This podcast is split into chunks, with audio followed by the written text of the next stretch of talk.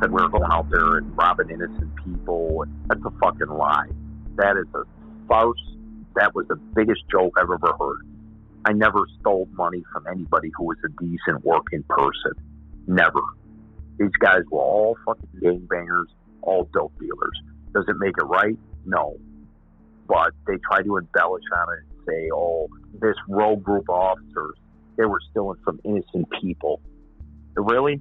Who the fuck were the innocent people?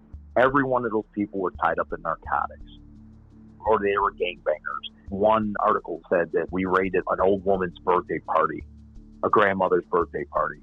Oh, yeah, it was a grandmother's birthday party, but it was being run by her grandchildren. They were all two six gangbangers, and we fucking recovered a shitload of guns and dope out of that house that night.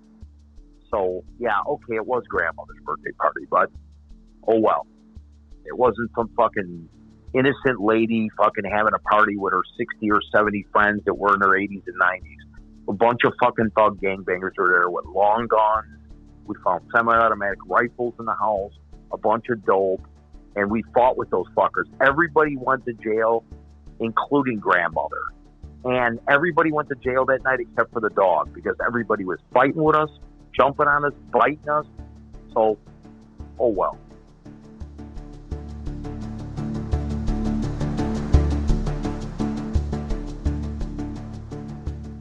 Welcome to Finnigan's Take. This is the life story of Jerry Finnigan, a Chicago police officer who had a monumental fall from grace and became the poster boy for police corruption in the early 2000s. In a city that does police depravity better than most, Jerry's story stands above them all because he was not your average cop. Jerry was a great cop. He was real police, as it's called in Chicago parlance. Jerry got illegal guns, drugs, and criminals off the street.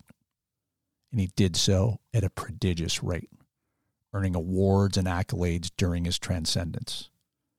Jerry navigated from inside the now defunct Special Operations Section, or SOS, a squad that maneuvered freely within the borders of the city to combat gang crimes. The top brass of the Chicago Police Department loved SOS, not only because the unit was effective, but because it made them look good to the bosses, the aldermen, and the mayor. Jerry's street smarts are considered by all I spoke with to be legendary. He had a sixth sense about crime and was fearless in his pursuit of stopping the bad guys. But this is no story of glory. It's a cautionary tale, chock full of conflict and infused with the ever present Chicago political machine. See, Jerry got greedy, cocky, out of control. Home invasions, theft, and a murder for hire plot placed Jerry and SOS under the eye of the state's attorney's office and the FBI. These series of conversations will be an unvarnished look inside the Chicago Police Department, but more importantly, it's the unvarnished look into Jerry Finnigan's soul. We cover everything. There's no dodging topics.